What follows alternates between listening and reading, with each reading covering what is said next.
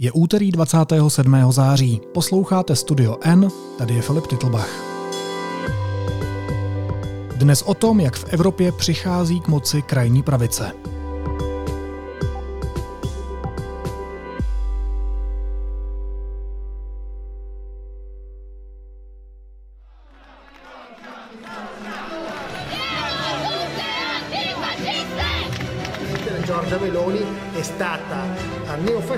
Neofascista e post-fascista. Se una persona è di destra non vuol dire essere fascisti. The Italian right has handed fascism over history for decades now. Noi ci siamo! 25 settembre! Croce sul simbolo di! Nedělní předčasné volby v Itálii vyhrál pravicový blok v čele s krajně pravicovou stranou Bratři Itálie, který tak obsadí většinu křesel v dolní i horní komoře parlamentu. Podobně se k moci nedávno přihlásila krajní pravice i ve Švédsku. V Česku zase v posledních volbách posílila Okamurova SPD. Čeká česko-švédský a italský scénář? A proč krajní pravice v Evropě tak sílí? Hostem dnešní epizody je politolog Jan Charvát z Fakulty sociálních věd Univerzity Karlovy, který se zabývá politickým extremismem a krajní pravicí. Honzo, vítejte, dobrý den. Dobrý den. It was the small hours of the morning before she came out to celebrate, but Giorgia Meloni was energized by victory and she promised to unite her country. Co se to stalo v Itálii? V Itálii v zásadě, eh, jak jste říkal, zvítězil ten pravicový, možná částečně krajně pravicový, částečně populisticky pravicový blok, který eh, ale vlastně jenom vrací do hry lidi, kteří už eh, v italské politice byli, respektive kteří tam jsou přítomní v podstatě od minimálně začátku 90. let, i když samozřejmě kořeny všech těch stran a hnutí prostě e, sahají podstatně hlouběji.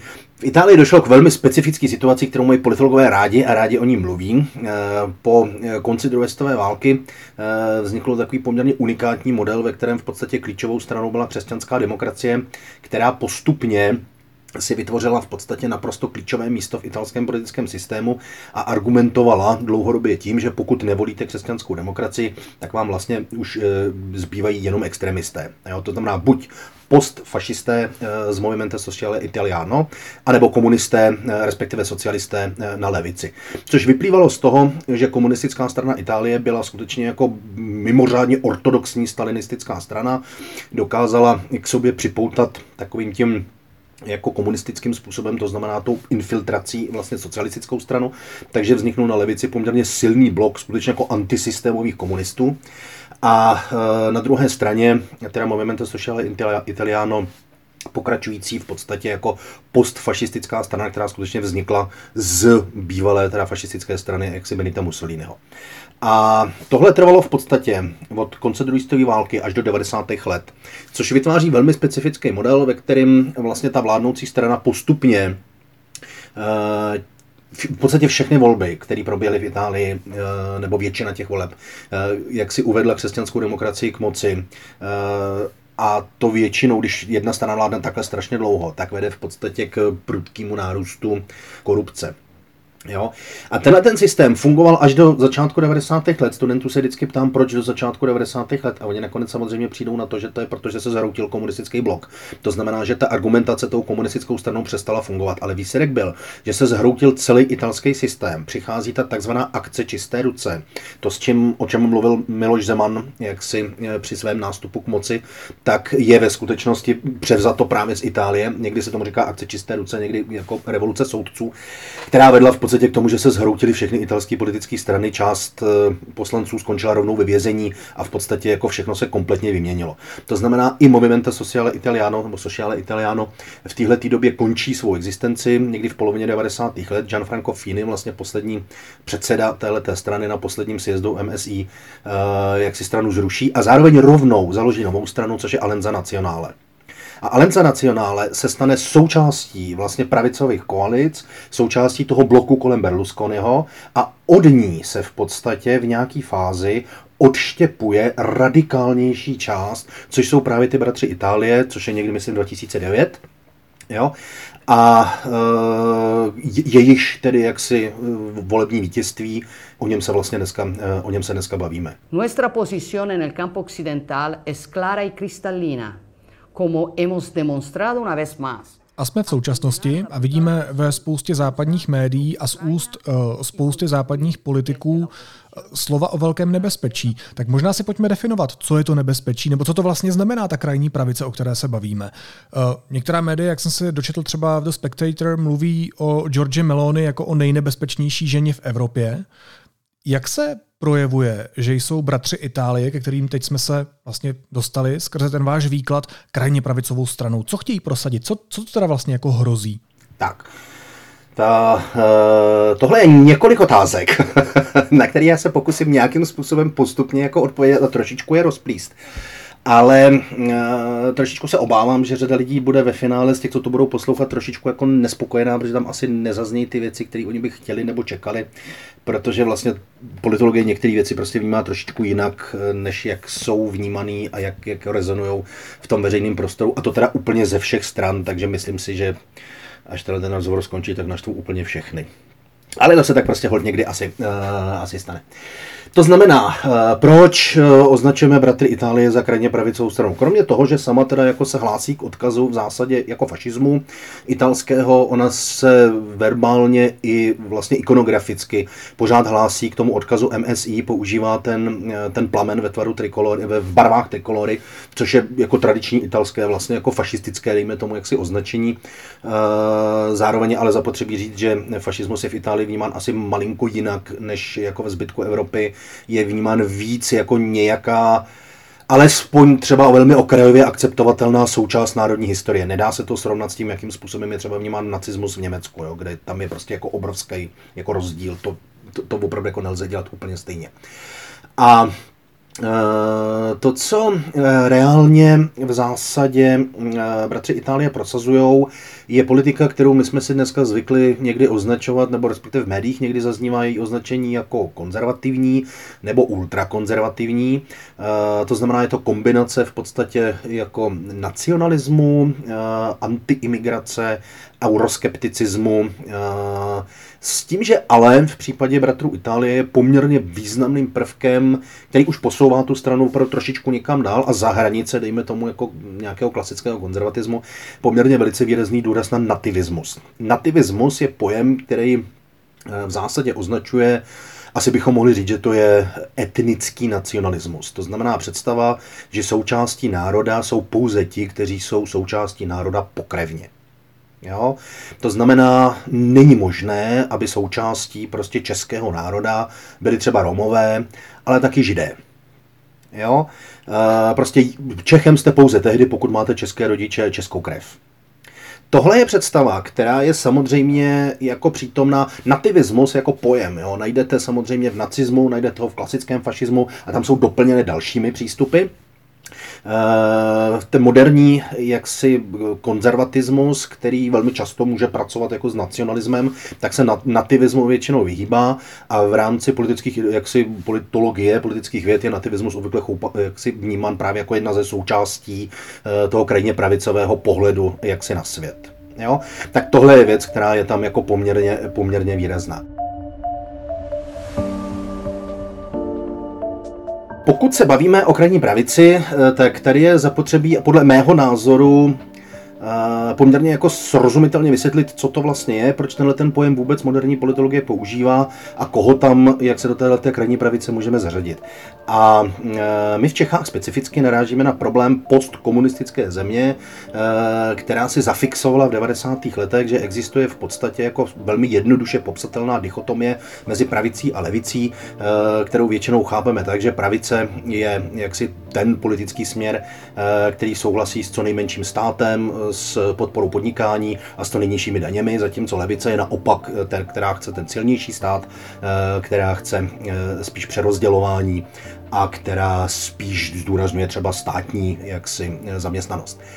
Problém je, že tohle není rozdíl mezi pravicí a levicí. Tohle je ve skutečnosti rozdíl mezi liberalismem a socialismem. A nám se jako politologům doteď nepodařilo vysvětlit úplně jako dostatečně v českém prostředí, že vedle těchto těch dvou ideologií existuje ještě ideologie konzervatismu, která je jiná, která říká něco trochu jiného.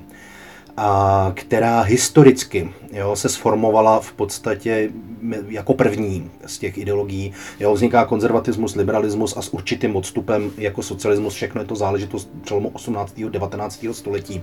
Francouzská revoluce tohleto nesmírně jako vystřelí v podstatě do zbytku, do zbytku Evropy. A vznikne eh, postupně vlastně trojúhelník jo, ideologický, kdy proti sobě stojí prostě na jedné straně zastánci liberalismu, to znamená ty, kteří věří, že primárním jaksi klíčem k pochopení e, společnosti a spravedlivé společnosti je svoboda. E, svoboda, která je chápaná primárně jako svoboda individualistická a ze který pak vyrůstají přesně ty věci, které si u nás spojíme s tou pravicí. To znamená podpora spíš toho menšího státu, podpora podnikání, nižších daní a tak dále a tak dále a tak dále. E, proti ním se v minulosti ale ta francouzská revoluce vlastně střetem. Tyhle koncepce s konceptem konzervatismu nebo konzervativním konceptem, který říká ne, ta společnost je vlastně hierarchická, ta společnost je nějakým způsobem uspořádaná, není dobrý jako rozbíjet eh, ty vazby, na kterých ta společnost stojí. Eh, máme tady ty tradiční instituce, jako je obec, rodina, církev, stát, který je zapotřebí udržet, protože prostě existují po tisíciletí a po tisíciletí fungují. A e, ta představa, že jako jsme individuality, je sice hezká, ale ve skutečnosti to tak není. Všichni jsme součástí těchto těch vlastně jako přirozeně vzniklých kolektivů, minimálně ty rodiny, ty obce, jo, toho státu a tak dále a tak dále a tak dále. A když liberálové tvrdí, že mluví o svobodě jednotlivce, tak ve skutečnosti tím myslí chamtivost. Jo, vy vlastně jenom říkáte, že si chcete urvat co nejvíc a prostě nemusíte hledat na nikoho jiného. Je to naprosto nezodpovědný, je to naprosto chamtivý. Liberálové říkají, jo, vy mluvíte o tom, že má existovat tradiční rodina, ale ve skutečnosti tím říkáte, že ta rodina má vypadat tak, že je muž a ten rozhoduje o všem. Jo. Žena nemá práva, děti nemají práva, vy tomu říkáte jako svoboda, mužská svoboda, ale ve skutečnosti je to prostě velmi tvrdý útlak. Jo, to vůbec není pravda, jako že uh, akceptujete svobodu tak, jak ji akceptujeme my. A takhle se prostě jako hádají a srážejí se až do toho po druhý půlce 19 nebo v půlce 19. století vstoupí socialisté, kteří tam toho vstoupí teda s velkou razancí, protože do toho vstoupí v zásadě teda organizované dělnictvo, primárně jako vedený myšlenkama Karla Marxe, případně dalších myslitelů. A v tenhle ten moment dojde k tomu, že ty liberálové a konzervativci, kteří představují pořád vlastně jako úzký výsek té společnosti, tu bohatší, vzdělanější část, se v zásadě spojejí. Jo, spojí se, protože mají strach z toho nastupujícího socialismu, který celkem logicky mají ten že socialisté říkají, hele, to nám je jedno, jestli jste jako e, bývalí šlechtici anebo současní e, továrníci. Jo, pro nás jste všichni nepřátelé a pokud vyhrajeme, tak vás všechny pověsíme. Jo? A v ten moment teda ty továrníci s těma šlechticima říkají, hele, tak to by možná stalo za to, jako se tomu postavit jako společně. A v tenhle moment vzniká ten rozměr, o kterém, kterému my říkáme pravice. Jo? Spojením toho liberalismu a konzervatismu. Pozor, ne spojením, to jsem řekl špatně, ale kooperací. Protože ke spojení té liberální a konzervativní ideologie nedochází. To jsou dvě prostě různé věci, které oni se shodnou na jedné věci, kterou je v zásadě nedotknutelnost soukromého majetku, kterou naopak socialisté jako a komunisté nějakým způsobem jak si problematizují. Ale v celé řadě dalších věcí se prostě budou pořád rozcházet. Ale ten, ten spor té druhé půlky 19. století a začátku 20. století vlastně favorizuje tyhle ty dva velké bloky, ale po druhé válce a zejména specificky po pádu komunismu, to, už to přestává fungovat a v zásadě se ty liberálové s těma konzervativcemi začnou rozcházet. Znovu se začnou objevovat teda ty jako klíčové momenty, liberálové klasicky, jo. Velmi typickým jako sporem v tomto směru i třeba v českém prostředí může být vlastně otázka e, právě třeba sňatku pro všechny. Jo? Liberálové řeknou, jasně, proč ne, to přece jako není žádný problém, jo? prostě to je individuální záležitost, stát nemá líst lidem do ložnice, ať si každý dělá, co chce, ať si každý vezme, koho chce. Jo? Levice řekne jasně, samozřejmě prostě lidi mají mít na tohleto právo, ať tak dělají. Konzervativci řeknou ne, to je pro nás nepřijatelný. Z našeho pohledu je klíčovou prostě institucí ta rodina a tohle tu rodinu rozbíjí. To znamená, tam, kde máte jako strany, které jsou levicové, tak ty řeknou ano. Tam, kde máte strany, které jsou konzervativní, ty řeknou ne. A když si představíte ODS, která se hlásí k tomu, že je liberálně konzervativní, tak tu takovýhle hlasování rozštípne vejpůl. Přesně se ukáže ta liberální část a ta konzervativní. To znamená, není to o tom, že by ten liberalismus s tím konzervatismem splynuli ale ve skutečnosti prostě jsou pořád vedle sebe a dokud je tlačí to nebezpečí to, ty, to, toho socialismu, tak spolu spolupracují. V momentě, kdy tohle to nebezpečí jako odezní, tak se rozdělej. A najednou se nám vrátí dohody zpátky ten trojuhelník a tam, kde jsou lidi zvyklí jenom na tu dichotomii pravice-levice, tak to najednou přestane dávat jako smysl. Jo? Oni vám řeknou, to je velice častý, uh, levice chce silný stát. Jo? A říkáte, dobře, ale konzervativci, jo, Benjamin Disraeli, Otto von Bismarck, ty chtěli taky velice silný stát. Teď lidi říkají, aha, no, ale to do toho vlastně nedává, aha, tak to asi nefunguje. Pravice a levice je blbost. A říkáte, ne, pravice a levice není blbost, ale jenom vy jako nedobře rozumíte tomu, co ty pojmy pravice a levice znamenají. A já mám rád tenhle ten uh, jako příklad s tím trojuhelníkem, protože když si představíte, že máte teda jako vlastně ideologický trojuhelník, liberalismus, socialismus, konzervatismus, a pak si představíte ty krajní ideologie, tak nejenom s překvapením v úvozovkách zjistíte, že máte vlastně tři krajní ideologie, které odpovídají těmhle těm třem jako variantám.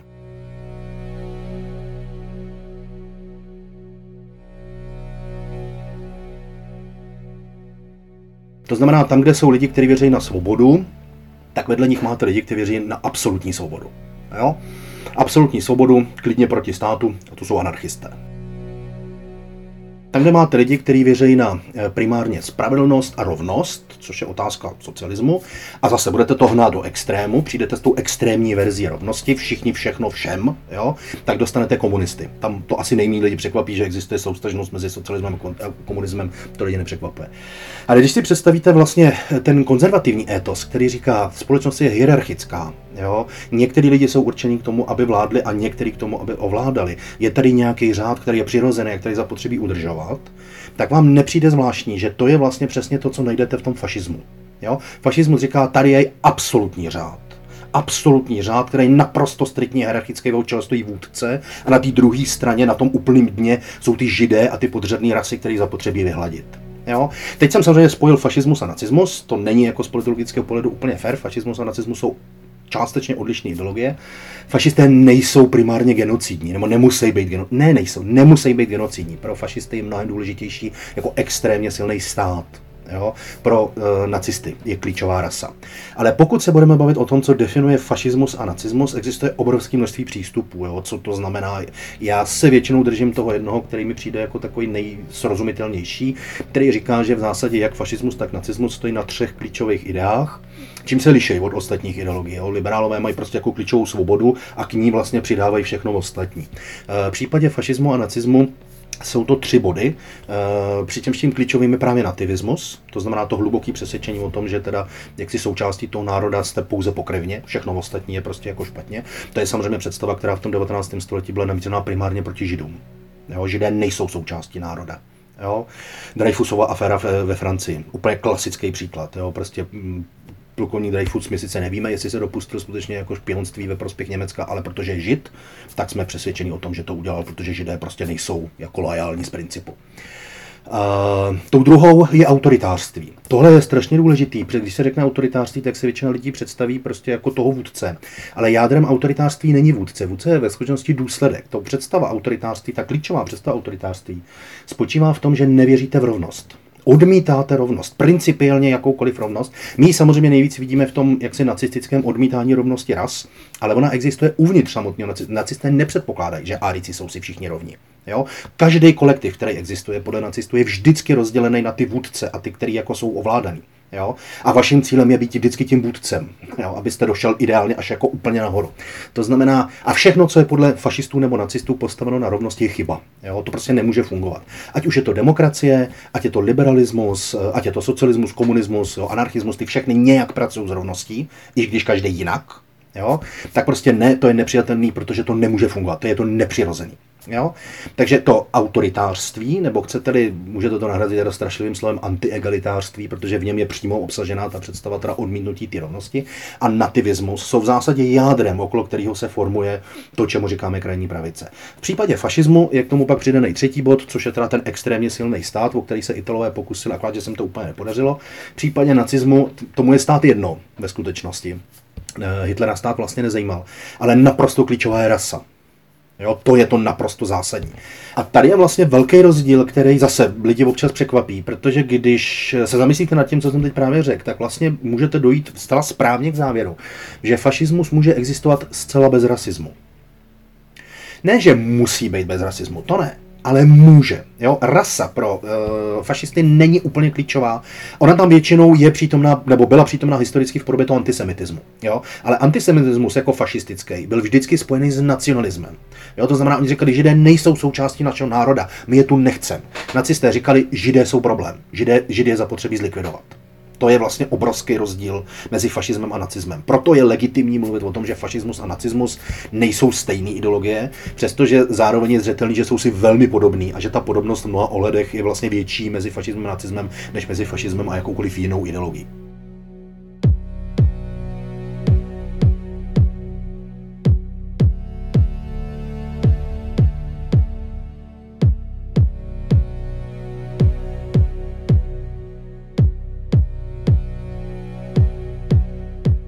Když mi tady v tom obecném rámci definujete, jak funguje ten ideologický trojuhelník, konzervatismus a jeho krajní okraj, co je doopravdy ta far right, ta, ta krajní pravice, a co doopravdy hlásá nebo na čem staví svoji ideologii eh, bratři Itálie, tak jak na vás jako na politologa působí, že tomu vítězství v Itálii tleská vládní ODS, včetně premiéra, včetně několika europoslanců?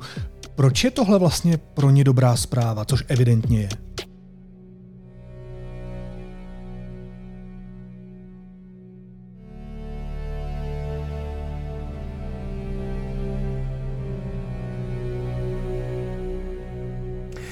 Tak, eh, já bych tady odlišil trošičku eh, tu zdravici, dejme tomu pana premiéra, který je v pozici vlastně eh, člena evropské frakce, jejíž součástí bratři Itálie jsou, Eh, je v současné době vlastně předsedajícím jak se Evropské unii a předpokládá se, že prostě tu zdravici přednese. Jo? Něco jiného se domnívám, že je eh, jaksi vítání tohohle toho vítězství ze strany pana Zahradila nebo ze strany pana Vondry, u kterých si myslím, že to je skutečně jako jejich jako přesvědčení, že tohle je vlastně jako dobře.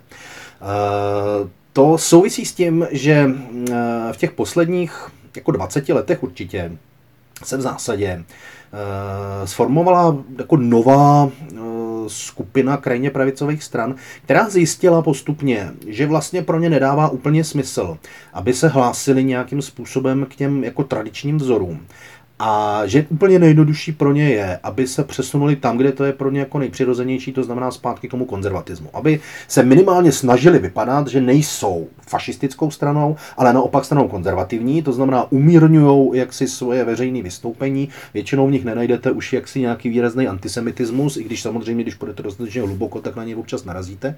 Ale najdete tam přesně ty věci, o kterých jsme se před chvilkou bavili, to znamená prostě ten důraz na tu rodinu, důraz nějakým způsobem na vlastenectví, nacionalismus, jo, třeba i silnější stát a tak dál a tak dál a tak dál. To znamená pro řadu lidí, kteří specificky v postkomunistickém prostoru e, nesou velmi, e, jednou z, jedno, jedno téma, který jako je velice silný v rámci krajní pravice, je antikomunismus. Jo. Na antikomunismu dlouhou dobu vlastně se krajní pravice e, jako otáčela velice výrazně, protože to bylo vlastně nebezpečí, který řada lidí mohla nějakým způsobem vnímat. V postkomunistické Evropě je samozřejmě celá řada politiků nebo i lidí, kteří se který úplně stejně ten antikomunismus vnímají jako naprosto klíčový, protože mají osobní zkušenost s tím komunistickým režimem a jsou v zásadě ochotní přehlížet celou řadu dalších věcí, pokud ta strana bude dostatečně antikomunistická. Jo? A pokud jste zároveň jako opravdu konzervativní, což prostě v případě těch dvou, kterých jsem jmenoval, myslím, odpovídá, tak vám samozřejmě strana, která je konzervativní a současně antikomunistická a, velmi, a třeba agresivně antikomunistická, bude připadat vlastně skvělá, protože prostě jako nějakým způsobem napomáhá tomu, aby vy jste se cítil bezpečněji, protože prostě tady jsou ty strany, kterými před tím komunismem jako ochrání. Můžeme diskutovat o tom, jestli je komunismus dneska jako téma, před kterým je zapotřebí ochránit to asi úplně není. Rozhodně ne v tom kontextu, jak, jak bychom ho vnímali, kdybychom se bavili o komunismu před rokem 89. Ale na to mají odpověď tyhle ty strany velmi jednoduchou, protože řeknou, ne, to není pravda. Ve skutečnosti ten komunismus je tady pořád přítomný, je tady ten neomarxismus. Vlastně skoro všechny strany jsou neomarxistický. Evropská unie je neomarxistická. Jo, prostě neomarxismus na vás vyskakuje ze stránek učebnic a novináři jsou neomarxisti a akademici jsou neomarxisti. A vlastně všichni jsou neomarxisti a my jsme jediní, který vás před nimi jako ochrání. Jo, tak v ten moment to nejenom zase bude dávat jako smysl, řeknete, aha, to je vlastně pravda, to tak tak vlastně je, to je super, tak to je fajn, že tady tyhle ty strany jsou a ještě dokážou jako tu, ten neomarxistický příkrov vlastně nějakým způsobem prorazit. A může na tom něco být? Jsou všichni neomarxisti, skákají na nás z těch médií, eh, z těch univerzit a tak dál? Jasně. Samozřejmě neomarxismus jako existuje, to je prostě jeden jako z proudů, který eh, v tom jako západním nebo postmarxistickém jako myšlení existuje. E, nicméně dneska se z toho termínu stala jako absolutní nálepka, jo, která v podstatě neznamená ve většině případů vůbec nic a dostanou se pod ní prostě lidi z naprosto odlišných politických jako afiliací.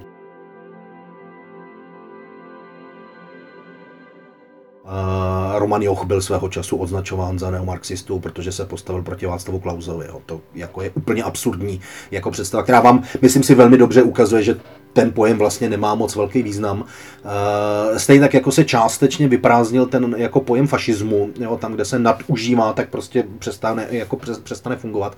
Tak v případě toho neomarxismu si myslím, že to je ještě jako výrazně, jako výrazně větší.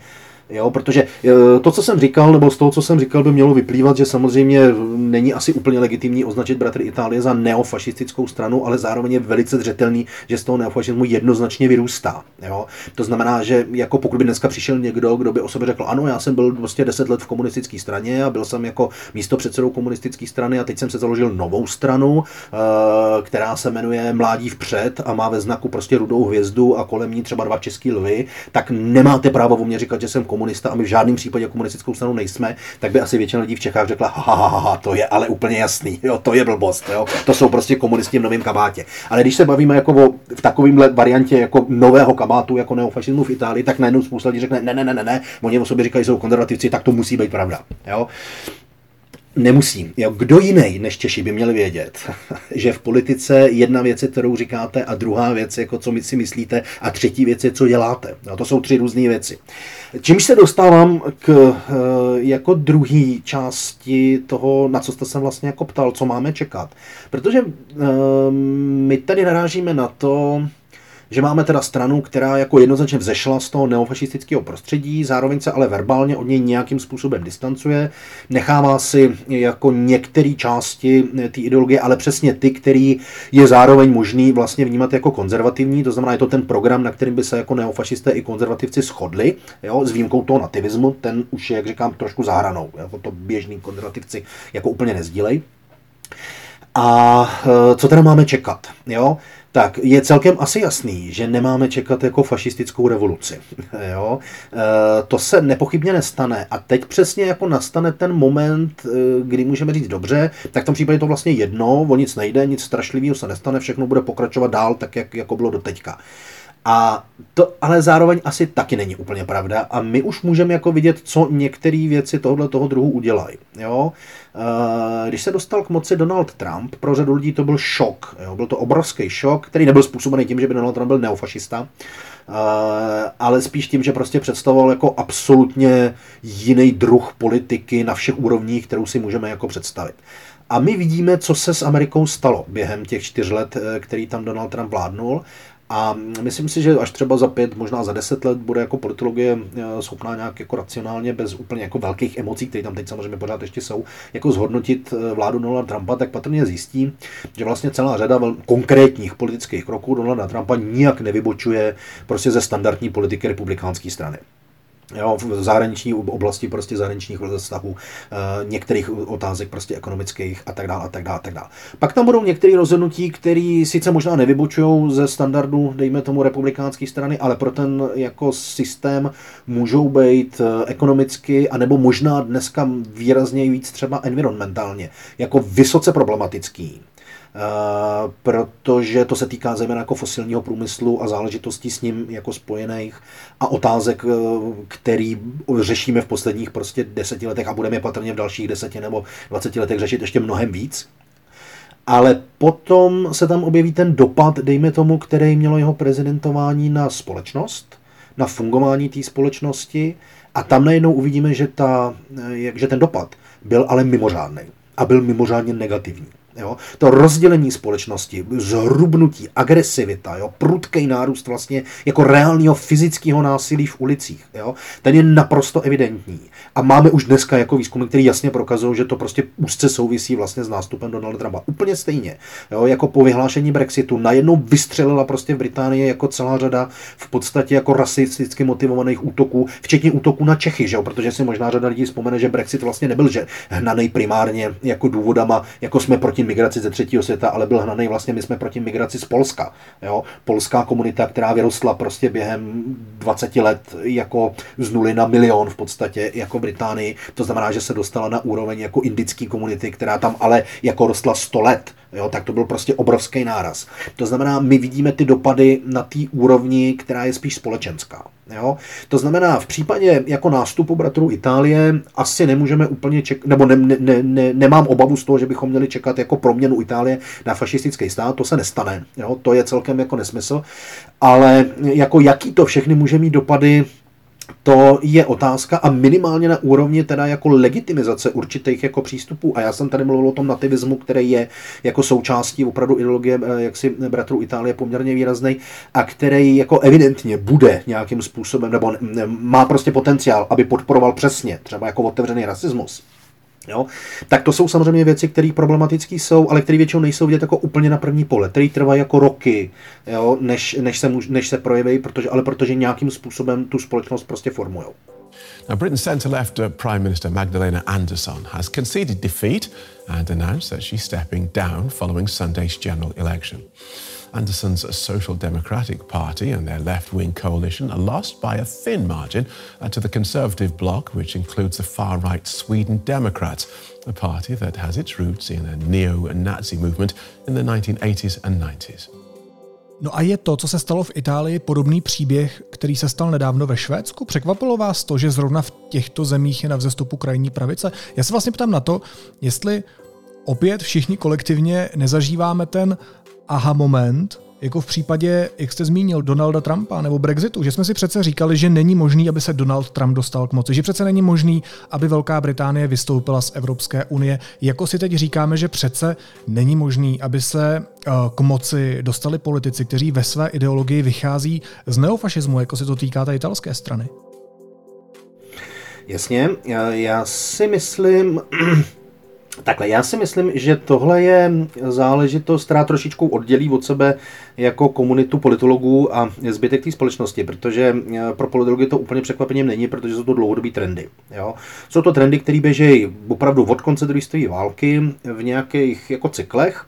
Uh, já si zase teda teď vypomůžu trošičku delší odpovědí, ale možná je to to jádro, který vlastně jako vy další lidi jako chtějí slyšet. To znamená, eh, politologové upozorňují dlouhodobě od 80. let v podstatě že eh, jako krajní pravice v Evropě se nějakým způsobem jako reformuje, posouvá eh, a postupně jako zesiluje. Eh, existuje ta koncepce tří, respektive čtyř vln. Jejím původním autorem je vlastně Klaus von Bejme právě v těch na konci 80. let. Jejím následně, jak si ta koncepce byla následně jak se rozpracována ještě Kasem Mudem, což je dnes asi jako nejvýraznější znalec krajní pravice, a která upozorňuje na to, že vlastně od konce druhé světové války Evropa zažila tři tři, respektive čtyři vlny nástupů eh, krajní pravice. Pro nás nejsou úplně podstatný ty první tři. Eh, je pro nás důležitá ta čtvrtá, protože v jejím vlastně jako vrcholu zatím, jak si žijeme. Co je ale podstatný, co, ty, co ta koncepce říká, je, že v zásadě vidíme neustálou proměnu ty krajní pravice, která neustále hledá nový a nový způsoby, jak se vrátit k moci při zachování toho nejzákladnějšího rámce ideologického dalšího, ale zároveň při reformování eh, těch konkrétních jako praktik, když to řeknu takhle. To znamená, eh, my jsme prostě viděli, že těsně po druhé světové válce spousta jako ministran zkoušela prostě vrátit eh, se k moci skrz prostě adoraci Hitlera a Mussoliniho a teď jako zjistili, že to nefunguje, tak zkusili přijít s nějakýma novýma myšlenkama, teď taky zjistili, že některý z nich fungují, některý ne.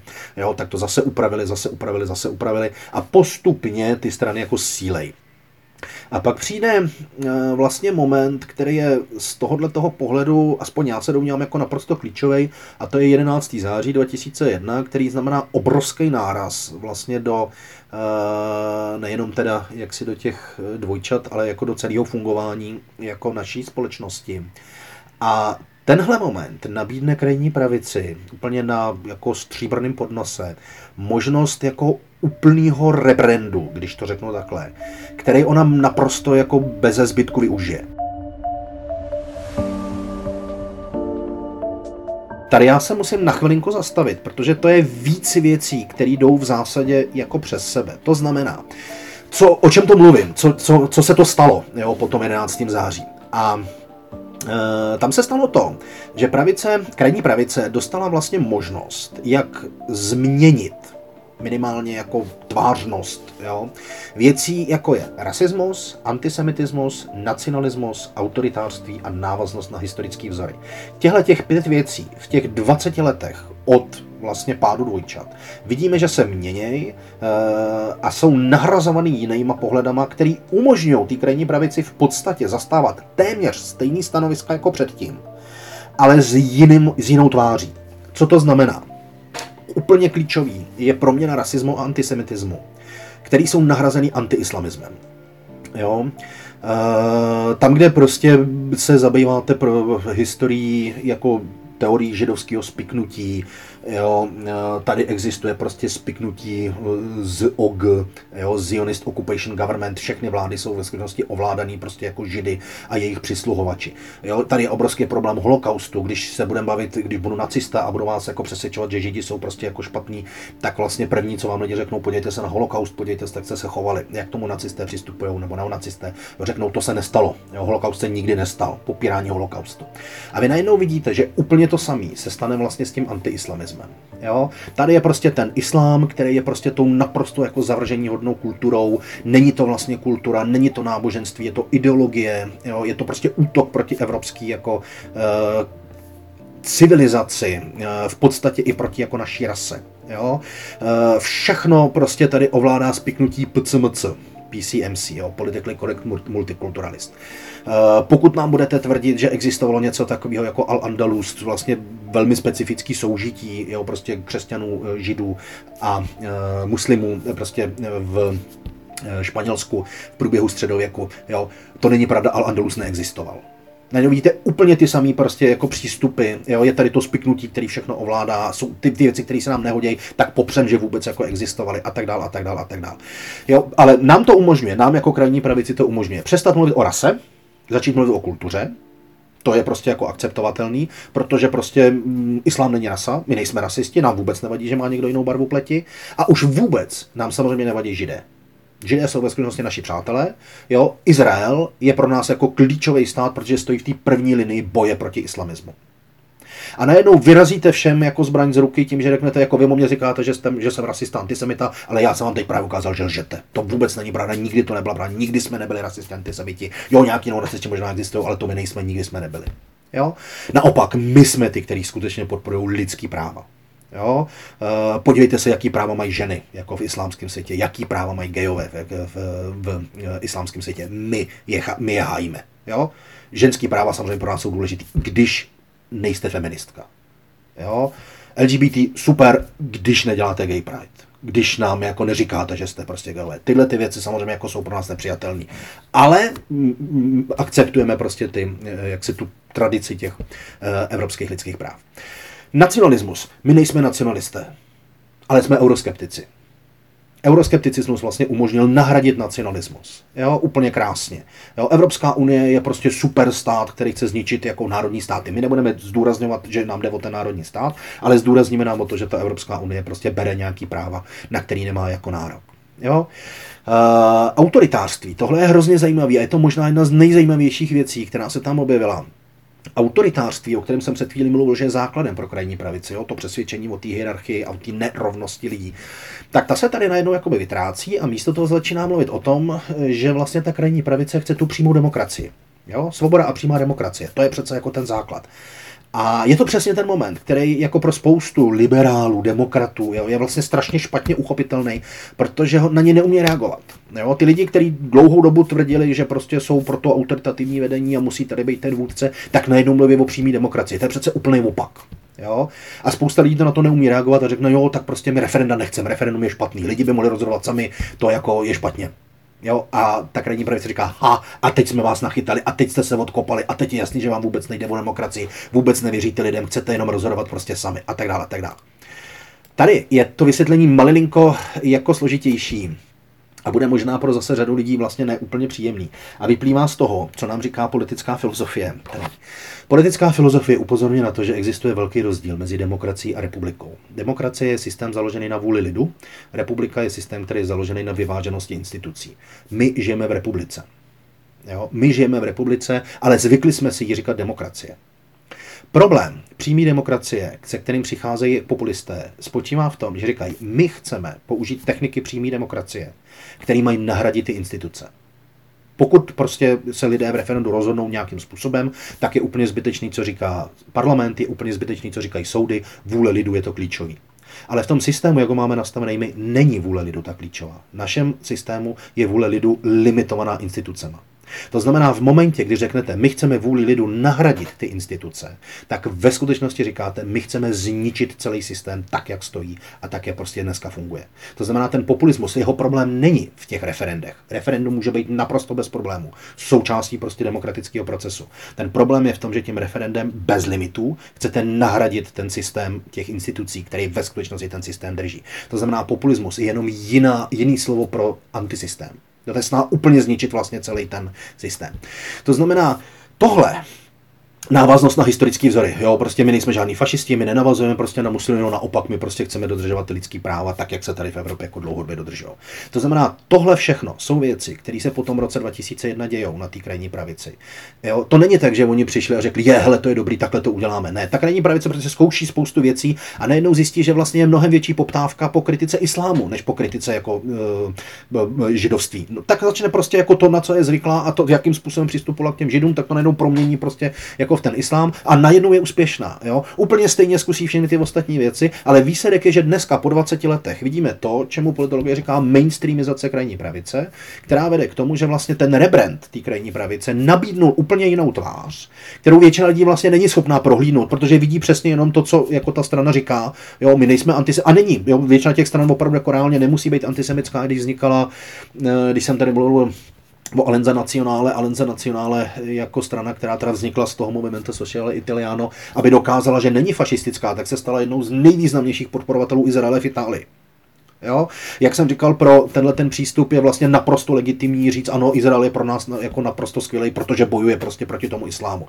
Tohle znamená velkou jako náraz dovnitř té krajní pravice. Ta ortodoxní krajní pravice, Zlatý úsvit, Kotleba, jo, prostě asi bychom tam zahrnuli i dělnickou stranu. Ty se samozřejmě striktně drží všech těch postupů, které existovaly prostě v té minulosti a narážej jo, na strany typu jako je UKIP, která vznikla úplně prostě nově, anebo i na to, jakým způsobem k tomu přistupuje dneska Front National respektive Rassemblement National, která eh, prostě se všech těch věcí vzdá a řekne, ne, ne, ne, ne, ne, to my samozřejmě nemáme nic společného s antisemitismem ani s rasismem, jo, a tak dál, a tak dál, a tak dál. Takže jako uvnitř té samotné krajní pravice se jako došlo k nějakému štěpení, ale výsledek je, že v podstatě došlo k naprostý marginalizaci těch klasických krajně pravicových stran a naopak prudkému nárůstu anebo proměně těch e, politických stran, který z té krajní pravice zešly a který akceptovali tenhle ten rebrand. To znamená, na jedné straně ta mainstreamizace označuje nástup a úspěch stran tohoto toho typu, na straně druhé pak ale označuje mainstreamizace krajní pravice i proces, během kterého některé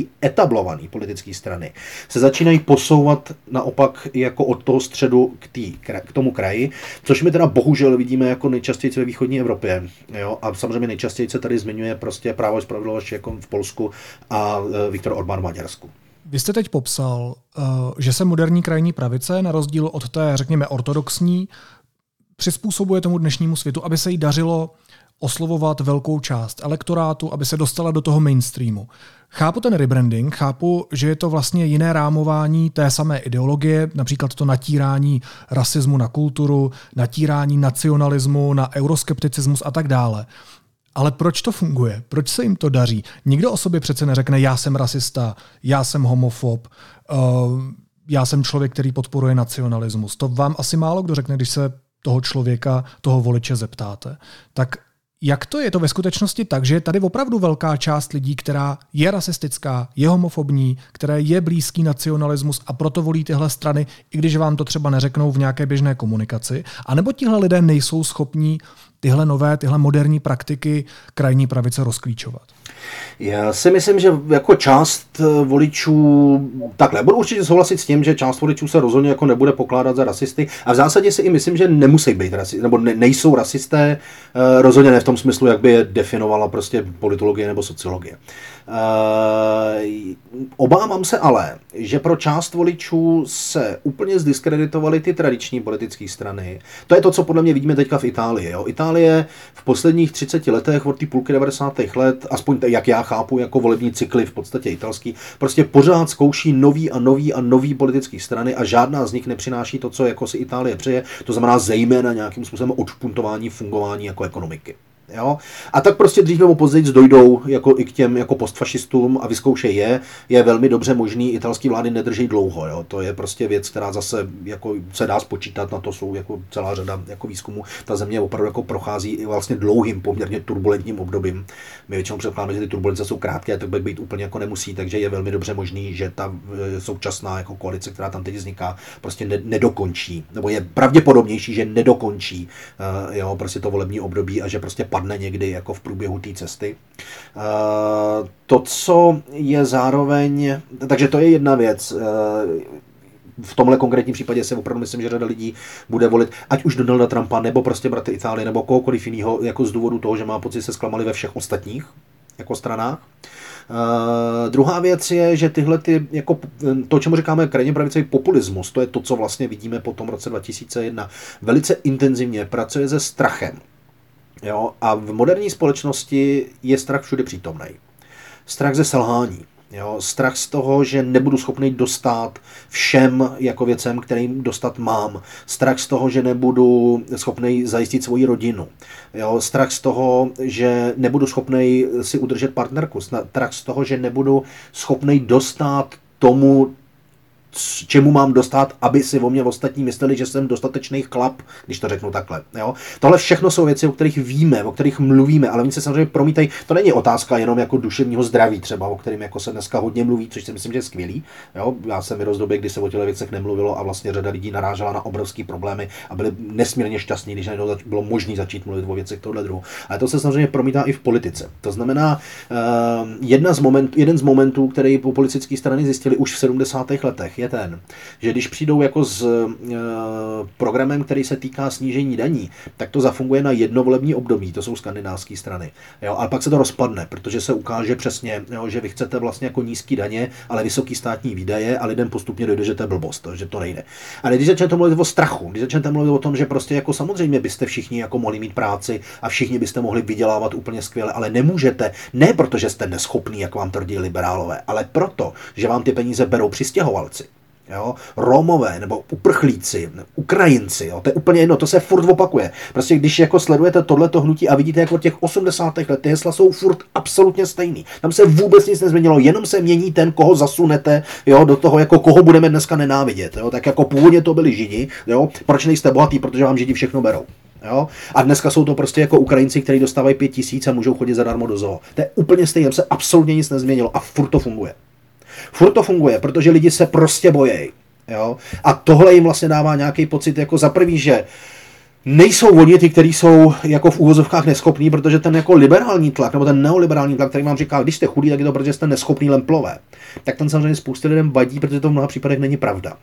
Jo? A tyhle ty strany říkají, ne, to je pravda. Samozřejmě, že nejste, za to můžou prostě ty, jako, ty liberálové, kteří vytváří ten systém, ve kterém vlastně víc dávají těm uprchlíkům.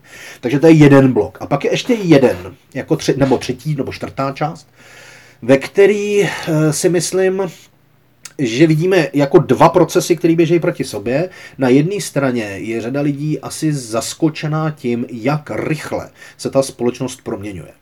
Jo? Jak jsem říkal, já jsem vyrůstal v prostředí, kde se nemluvilo o tom, že mají lidi nějaký jako psychický potíže, kdy to bylo tabu. Stejně tak jsem vyrůstal v, v prostředí, ve kterém se absolutně nemluvilo o tom, jestli je někdo prostě součástí LGBT komunity. Dneska to je naprosto normální obojí. Já to vnímám jako pozitivní, ale řada lidí to jako pozitivní vnímat nemusí. Jo, mají pocit, že se to prostě mění příliš rychle. Dřív byly věci jasné. Byl tady prostě táta, máma. Hotovo.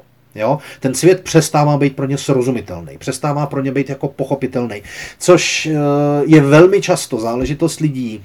Tohle nepotkáte úplně často jako mezi lidma z vysokých škol, mezi novinářem a mezi politologama, ty prostě procházejí z nějakého prostředí, procházejí nějakým procesem, během kterého jako se naučí spoustu věcí nějakým způsobem vnímat. Ale taková je to je menšina té společnosti. Jo? Většina lidí to takhle vlastně nemá. Jo? My, my, jako máme pocit, že všichni mají stejnou jako startovní čáru, všichni mají stejné jako možnosti a všichni stejným způsobem chápou věci, ale to není pravda a nikdy to pravda nebyla. Jo? To znamená, že my narážíme na to, že systém, který funguje velmi dobře, jo, pro mě, pro vás, jo, pro řadu lidí vlastně fungovat takhle dobře nebude a oni mu ani nebudou rozumět, nebude pro ně srozumitelný a my se vlastně ani nesnažíme jim ho vysvětlovat. Jo? Takže výsledek je, že vlastně spousta lidí je opravdu jako zaskočená, zmatená a bojí se, už ne konkrétně, ale vlastně jenom proto, že mají pocit, že se rozpadá ten systém. A my do toho vidíme, což je věc, o které se u nás moc nemluví, že vlastně existují jako mezinárodní sítě, který tohle využívají, zejména jako koncentrovaný okolo ultrakonzervativních think tanků v Americe, jo, který v podstatě jako masivně tlačí jako odpověď eh, na tohle to všechno je přimkněte se prostě k tomu bohu. Jo. To, co říkají bratři Itálie, jejich klíčový heslo, což je původní fašistický heslo, jo, Bůh, vlast, rodina. Jo? Tohle v Čechách zní samozřejmě velmi jako absurdně, protože my jsme extrémně jako nenáboženský stát. Jo. Sekularizace české společnosti je prostě Severní Korea. Je na tom jako ještě líp než my v úvozovkách. Ne líp, prostě jako výrazně. Jo, takže v české společnosti mluvit o tom, že prostě uh, byste neměli mít předmanželský sex a že je absolutně nepřijatelný, aby existovaly potraty, jo, je věc, která je vlastně, jako, která naráží na úplně jiný jako, uh, kulturní substrát než ve Spojených státech. A my máme furt pocit, že tak, jak to vnímáme my, to musí přece vnímat všichni ostatní. A pak jdete do Ameriky a najednou s překvapením říkáte, Ježíš, tady jsou nějaký fundamentalisti, křesťanský, to je úplně hrozný. A pak chodíte říkáte, Ježíš, ale takhle to je, když to takhle tady vidí půlka lidí. To je jako, jo, naše jako zahleděnost sami do sebe. Jo? Nám, na, nás překvapí, když zjistíme vykročením z České republiky, že vlastně jako opravdu na mnoha místech lidi vidějí věci úplně jinak než, úplně jinak než my. Pardon, to je jenom proto, že se u nás začala vlastně teďka řešit ta otázka skupiny, jako je Aliance pro rodinu a zákaz potratů a zákaz prostě jako manželství pro všechny a my jsme překvapení, kde se to tady vzalo, ale zrovna tohle má vlastně velmi konkrétní kořeny, které vlastně jsou jako navázané na záležitosti tohohle druhu, které nevznikají úplně samovolně, ale které jsou vlastně tlačený, jak říkám, některýma think tankama jako primárně americkými.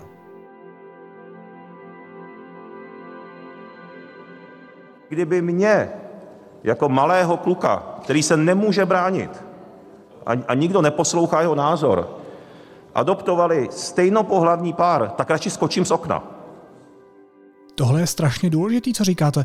Vlastně, jak je tohle propojení evropské a světové krajní pravice i s těmi, dejme tomu, církevními kruhy silné? My jsme to viděli třeba i v Česku. Viděli jsme, jak Tomia Okamuru silně podporovala Marine Le Pen a naopak vidíme, jak ty krajně pravicové strany podporují i organizace, eh, které tam vidí ty programové schody, jako je v Česku právě uh, Hnutí pro život, Aliance pro rodinu, která zase se paktuje se skoro fanatickou organizací Ordo Juris, která v Polsku stojí za protipotratovými zákony. Uh, všechny tyhle organizace, které jsem jmenoval, tak bojují proti rovnoprávnosti kvír lidí, což jsou právě zase témata, a vracíme se v tom kruhu, která patří do té tematické zásoby krajní pravice, jak jste říkal. Tak nakolik je tohle všechno, co mimochodem paradoxně zároveň bojuje proti globalismu a akcentuje ten nacionalismus, ve skutečnosti globálně propojené, ve skutečnosti globálně, globálně spolupracuje? Já bych mluvil spíš o té globální spolupráci, než o tom globálním propojení, protože propojení naznačuje jako nějaký centrum a nějaký e, jako podřízený stanovisko nebo podřízený postavení těch dalších skupin, což tak jako není. Ale e, když si představíte, že existuje taková věc jako internet a vy v Itálii použijete nějaký prostě postup, který vám zafunguje, no tak jako není překvapující, že to během 14 dnů, 3 týdnů budou vidět i v Polsku. Jo, možná za měsíc, ale ne za dva roky nebo za pět let, jak to bylo v minulosti. Dneska prostě jako tohle to funguje strašlivě rychle. A skupiny tohohle toho druhu jsou velmi schopný v tom, jako to, co jsem říkal, když jsem mluvil o té koncepci těch čtyř vln krajní pravice, jo, tak jádrem té koncepce je přesvědčení o tom, že krajní pravice neustále proměňuje svůj charakter při zachování toho základu, aby se dostala k té moci. To znamená, vy máte před sebou lidi, kteří jsou systémově nastavení na to, aby neustále hledali vlastně nový a nový a nový a nový řešení který zkoušejí prostě a ty, který fungují, tak používají, ty, který nefungují, odhodí. Jo? Tohle je třeba jeden z obrovských rozdílů proti krajní levici, která tohle vlastně nedělá. Většina krajní levice se striktně drží furt marxismu 19. století nebo anarchismu 19. století a vlastně pořád mají pocit, že takhle, když to budou dělat, tak to bude fungovat a ono to furt nefunguje a furt nefunguje a furt nefunguje. Jo? Zatímco ta krajní pravice si furt myslí to samý, ale pořád zkouší ty nové jako postupy. To znamená, uh, jasně, a uh, Tohle hodně souvisí jako s celou řadou dalších procesů, na který teďka jako budeme asi narážet víc a který asi spoustu lidí jako trošičku překvapí.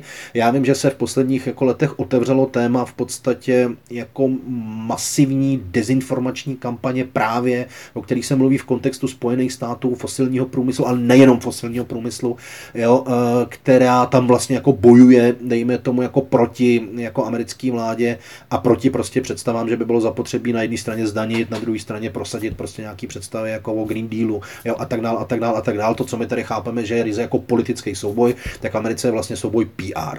Jo? E, přičemž ty PR záležitosti běžejí už jako dlouho a to se bavíme o desetiletích jo, který jako fungují, začátek tohoto celého procesu je vlastně konec 60. let, to je jako prudká proměna americké společnosti, která na jedné straně teda jako liberalizovala velkou část americké společnosti, na straně druhé, ale vytvořila teda jako ty skupiny těch jako ultrakonzervativců, který v podstatě jako velmi nesouhlasejí. Tím klíčovým spouštěčem byla právě otázka potratu. Jo. To, co se vlastně teď jako podařilo v Americe, že jako konzervativcům prosadit, jo, zrušení Router versus Wade, tak, eh, což není jako zákaz potratů, ale je to nějaký krok, jako který směřuje tímhletím jako směrem a umožňuje jako minimálně těm státům tímhletím způsobem jako fungovat. Tak eh, to jsou vlastně všechno plody opravdu jako práce, která běží od eh, začátku 70. 70. 80. let. Jo? A je cílená naprosto konkrétně, prostě primárně byla spojená v podstatě jako na jedné straně teda s tím náboženským rozměrem, na straně druhé, dejme tomu jako s biznesem, jo? který je prostě pro, jako, budete platit vysoké daně, protože prostě pálíte benzín, no tak sam, nechce se vám, že jako zdraží vám to všechno, jako nepřijdete, přijdete prostě o peníze, no tak zkusíte to udělat tak, abyste jako tohle to nemusel dělat, zkusíte prosadit, aby ty zákony neprošly, jo, a najednou zjistíte, že vlastně vám k tomu dobře funguje, když uděláte tohle, tohle, tohle. Nejste nijak osobně jako zaangažovaný v žádný krajní pravici nebo něčem podobným, vůbec ne, ale zjistíte, že některé věci, které se tady jako objevují, vlastně vám můžou jako pomoct, no tak je prostě využijete, je to prostě nástroj. Jo. Když si představíte, jakým způsobem dneska dělá politiku Andrej Babiš. Jo? To je možná nejlepší příklad, který jako v našem případě jako funguje. Jo? A Andrej Babiš je jeden z mála českých politiků, který pochopili, že politika je úplně normální obyčejný řemeslo. No, to prostě řemeslo, který má nějaký pravidla, který když se naučíte, tak prostě bude jako fungovat. Když se nenaučíte, tak to fungovat nebude. Většina ostatních stran to nedělá. Většina ostatních stran má prostě nějakou jako představu o tom, že my víme, co lidi chtějí, jo? my vám nabídneme nějaký ideologický jako substrát a pak jsou zaskočený tím, že lidi ho nechtějí. Jo. A tohle Babiše vůbec nezajímá, že jo? Babiš prostě přišel s tím, udělal to nejjednodušší, co mohl, to znamená, že udělejte mi jako průzkum, jako co, co lidi chtějí vlastně slyšet. Jo? Co lidi zajímá? Zajímá je tohle, tohle, tohle. Co jim může nabídnout? Tohle, tohle, tohle. Když je nabídnu tohle a tohle, tak to se bude vzájemně vylučovat, to mi škrtněte. Co mi zbyde? 30% lidí, který oslovím tímhle, tímhle, tímhle. OK, na to jedu. Hotovo, vyřízeno. Jo?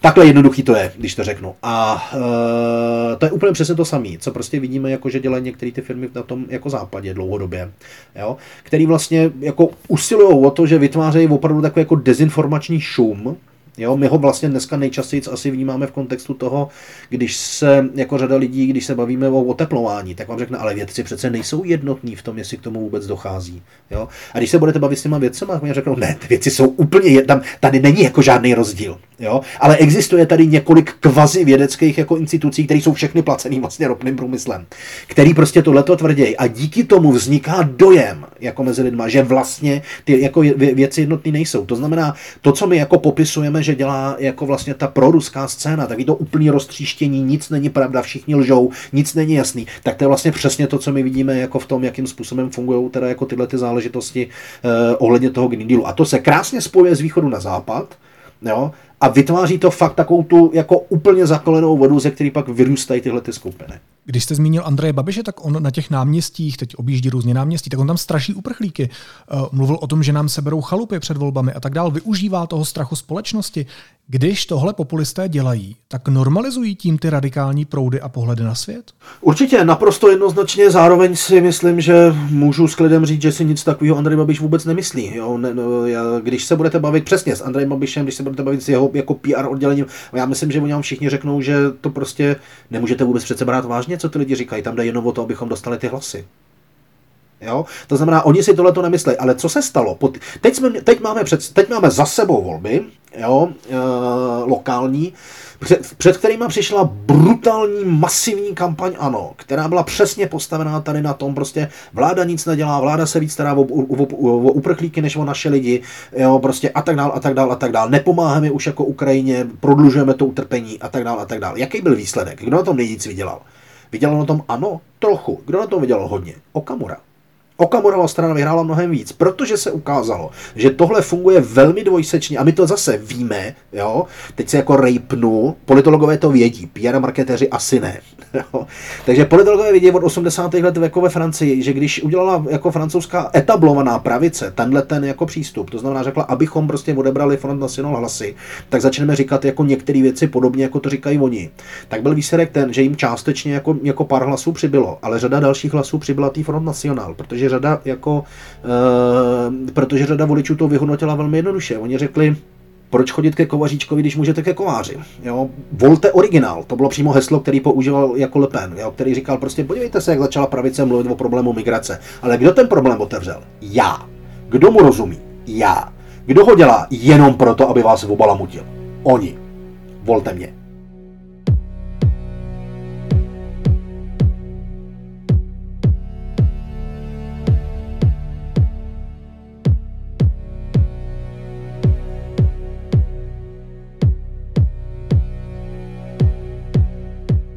A když si představím, že se do toho českého parlamentu dostanou fašisté, tak to je, to je, to je myšlenka, která mě osobně vystraší. A myslím si, že je tady spousta lidí, eh, která to bude vnímat podobně jako já. Já si to představuji jako něco, proti čemu je vlastně potřeba bojovat, co je potřeba pojmenovávat a demokratickými způsoby se toho zbavit. Ale třeba na Slovensku mají fašisty v parlamentu už nějakou dobu. A vlastně se ptám na to, jestli se s tím dá jako v klidu žít. Jestli demokracie a její bezpečnostní procesy obrousí ty jejich, například fašistické tendence.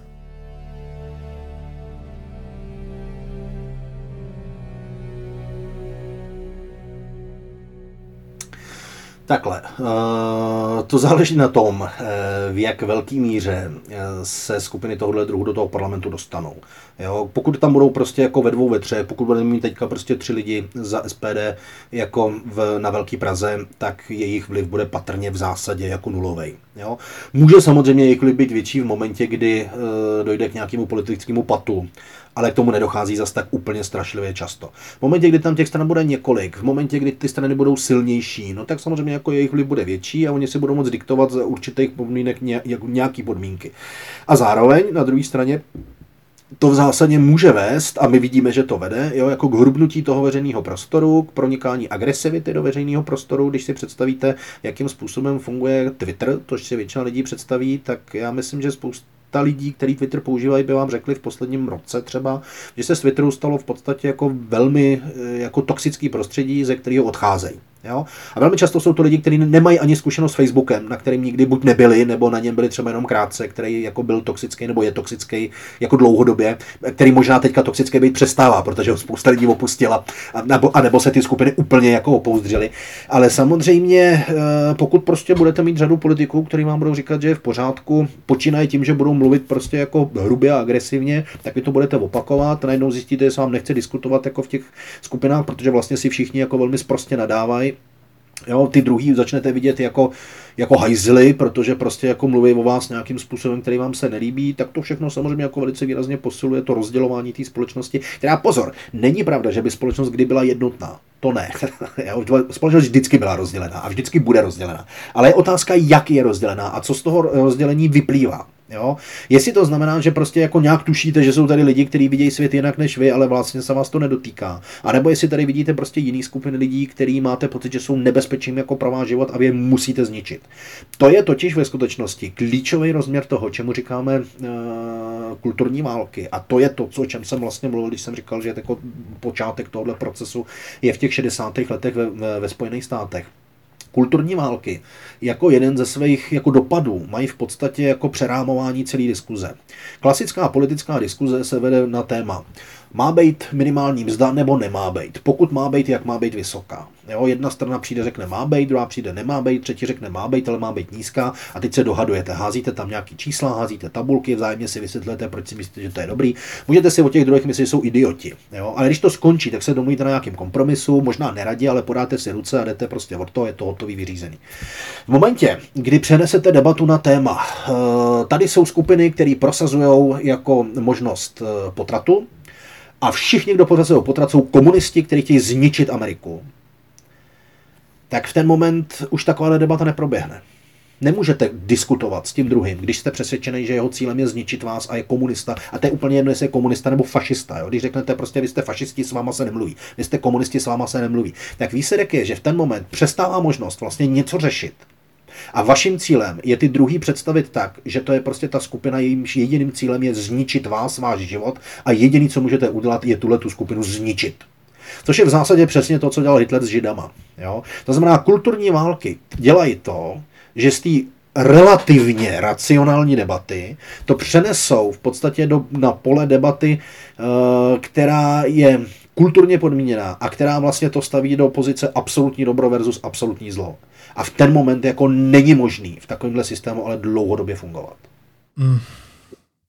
Když do toho našeho povídání se pokusím aspoň trochu vnést jako solution journalism, tak jak tohle zastavit? Jako mluvit se svým okolím, protože to už zase zavání tím, že já jsem ten, kdo nese svoji pravdu, zase to naráží na ten argument, no jo, eh, ty jdeš evangelizovat společnost s tou zase jako svojí ideologií a tak dál.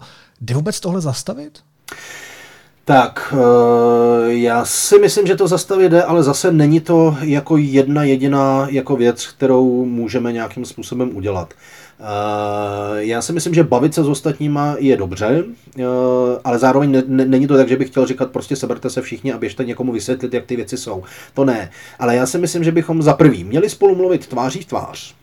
Jo, že sociální sítě strašlivě jako kazej tu, tu schopnost nějaké racionální debaty a velmi výrazně mají nastavený algoritmy, aby vás nutili prostě do těch jako echo chambers a tlačili vás vlastně do toho, že takhle to je.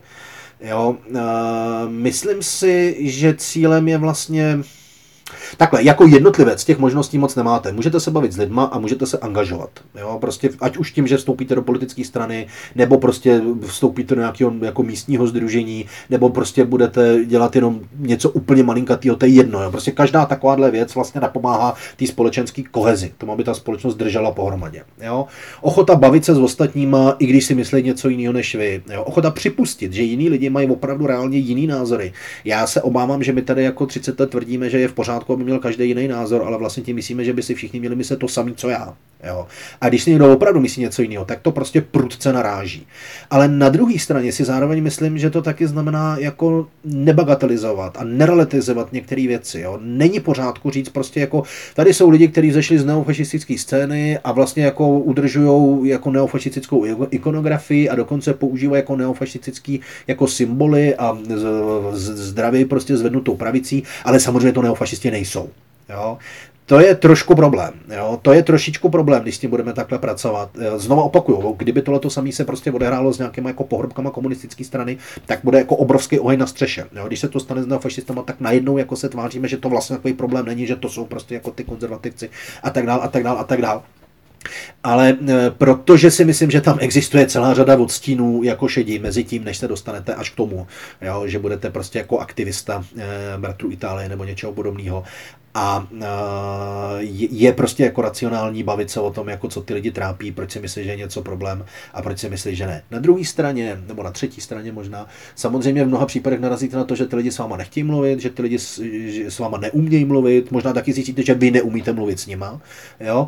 A samozřejmě v nějaké fázi zjistíte, že jsou tam vlastně jako velký problémy, které vy nemůžete z principu vyřešit, že jsou tam problémy prostě jako sociálního druhu, ekonomického druhu, který vlastně nelze řešit jiným způsobem, jako než uh, skrz skrze většinou nějakou formu vládní intervence, ať už je to vládní intervence ve smyslu jako přímý dotace někomu, anebo naopak jako uvolnění třeba nějakých daní nebo uvolnění nějakých jako procesů a tak dále a tak dále, což by nás všechny vlastně mělo výst tomu, že bychom měli chtít, aby prostě politika fungovala tak, jak fungovat má, což se u nás neúplně děje. A to teď jako vůbec nenarážím na konkrétní politické strany, ale spíš na celkový nastavení. A upřímně si myslím, že jako východní nebo postkomunistická Evropa bude postupně a specificky my budeme vlastně dlouhodobě narážet na to, a já doufám, že se ta debata začne otevírat, že si myslím, že to je jeden z klíčových problémů. Že vlastně nefunguje naše státní zpráva. Jo, že nefunguje ten základní rámec toho, jak má vlastně jako celá společnost nefungovat. Společnost si funguje podle nějakých svých pravidel, ale nějakým způsobem i ten stát prostupuje a stanovuje některé pravidla, dělá některé věci.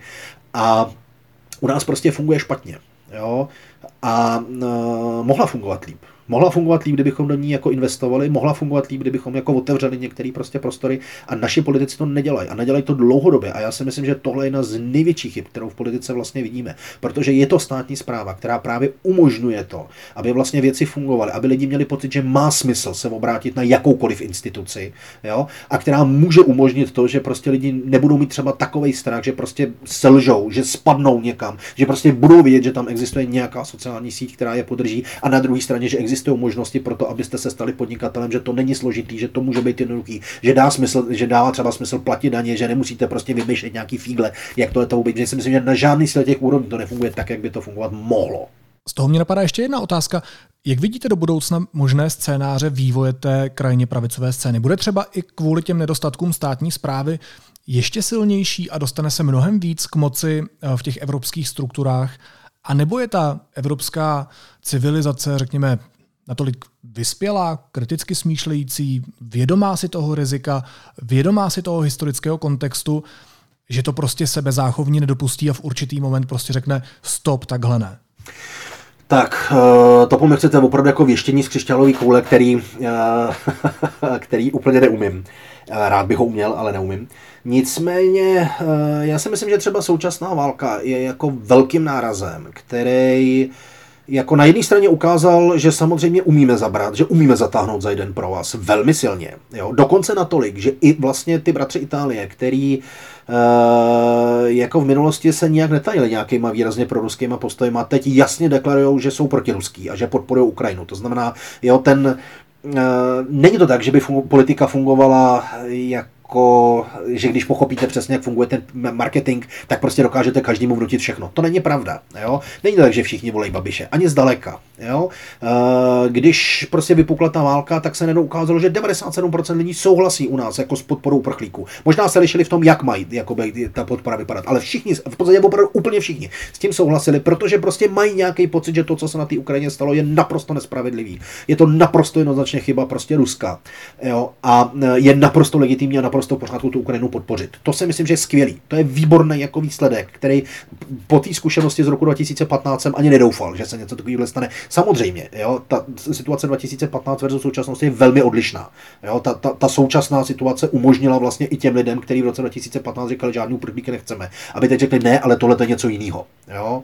Bylo by strašně zajímavé vidět, co by se stalo, kdyby ta uprchlická krize 2015 přišla až po té ukrajinské válce. Kolik lidí by se řeklo, aha, teď je to vlastně ale podobný, tady sem opravdu utíká spousta spousta lidí, jako, který utíkají vlastně kvůli válce. Ale to je jedno, že to se nestane a je to prostě kdyby v historii. Jo, to znamená, eh, když se podíváte na volební výsledky, na mnoha místech vidíte, že lidi, kteří jsou opravdu problematický, tak je lidi prostě vykr- vykroužkujou, vykřížkujou, nechtějí je tam, jo, prostě a tak dále, a tak dále. Lidi nejsou hloupí, lidi nejsou takový, že s nima všema můžete manipulovat, jak chcete. Jo? Ale je tam nějaký prostor, kdy s nima manipulovat můžete a je tam nějaký prostor, kdy už to úplně nejde. A já si myslím, že to, co jsme teď zažili s tou válkou a předtím s covidem, jako velmi prověřilo některé věci, které fungují, které nefungují. A myslím si, že spousta politiků si uvědomila, a samozřejmě s nimi i část lidí, že vlastně to, na co byli zvyklí těch 20 let jako popádu komunismu, že vlastně se nic neděje, všechno je v pořádku, jo, jako nejhorší věci, které řešíme, jsou nějaké komunální jako drobnosti. Jasně, pak přišel teda teda první jako islámský terorismus a začali jsme řešit, že to vlastně je nějaký problém, ale, ale že už to neplatí. Že prostě zase budeme muset stát proti jako poměrně velkým problémům, ale zároveň, že jsme schopní ty problémy vyřešit. A já doufám, že to otevře prostor pro to, abychom se začali jako v rámci společnosti i v rámci Evropy bavit o tom, co všechno by se mělo proměnit, jakým způsobem bychom to měli proměnit a kde jsou věci, které umožňují vlastně snižovat právě tu úroveň toho strachu v té společnosti.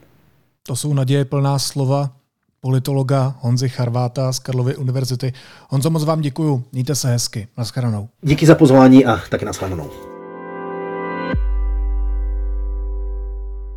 A teď už jsou na řadě zprávy, které by vás dneska neměly minout. Server irozhlas.cz získal oficiální dokumenty, které poukazují na omezování lidských práv, mučení a nelidské zacházení v psychiatrických nemocnicích. Čtyři roky staré zprávy ministerstvo zdravotnictví nezveřejnilo a dříve popíralo jejich existenci. Navržený schodek státního rozpočtu na příští rok činí 295 miliard. Oznámil to ministr financí Zbyněk Staňura. Rozpočet popsal slovy protikrizový, solidární či válečný. Vládou schválený návrh dostane k projednání sněmovna. Vláda kvůli nelegální migraci dočasně obnoví kontroly na hranicích se Slovenskem, informoval premiér Petr Fiala. Opatření bude platit od půlnoci ze středy na čtvrtek po nezbytně nutnou dobu. Situaci vláda podle ministra vnitra Víta Rakušana vyhodnotí po deseti dnech. Kandidát na prezidenta Petr Pavel a jeho tým se sbírali k dnešnímu dni přes 55 tisíc podpisů občanů. Ke kandidatuře potřeboval získat minimálně 50 tisíc a Japonsko se rozloučilo s bývalým premiérem Abem, jehož v červenci zastřelil atentátník. Státního pohřbu se zúčastnilo na 4300 hostů, včetně například americké viceprezidentky nebo indického premiéra.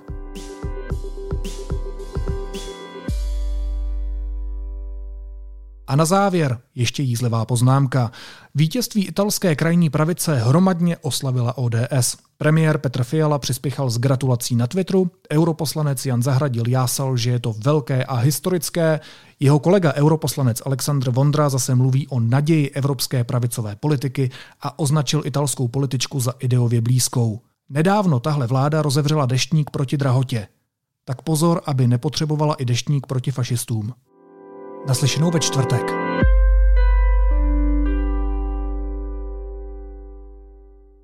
V Praze vyroste les a prales plný inspirace, designu a řemesel.